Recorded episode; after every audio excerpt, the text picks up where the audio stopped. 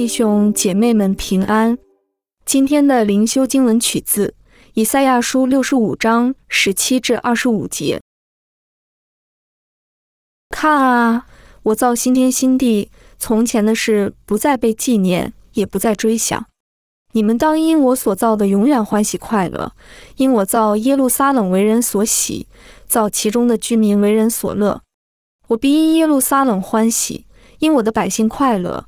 其中必不再听见哭泣的声音和哀嚎的声音，其中必没有数日夭亡的婴孩，也没有寿数不满的老者，因为百岁死的仍算孩童，有百岁死的罪人算被咒诅。他们要建造房屋，自己居住；栽种葡萄园，吃其中的果子。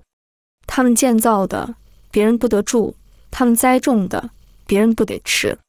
因为我民的日子必像树木的日子，我选民亲手劳碌得来的必长久享用。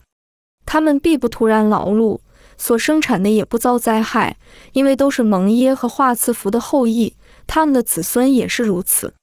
他们尚未求告，我就应允；正说话的时候，我就垂听。豺狼必与羊羔同食，狮子必吃草与牛一样，尘土必作蛇的食物。在我圣山的遍处。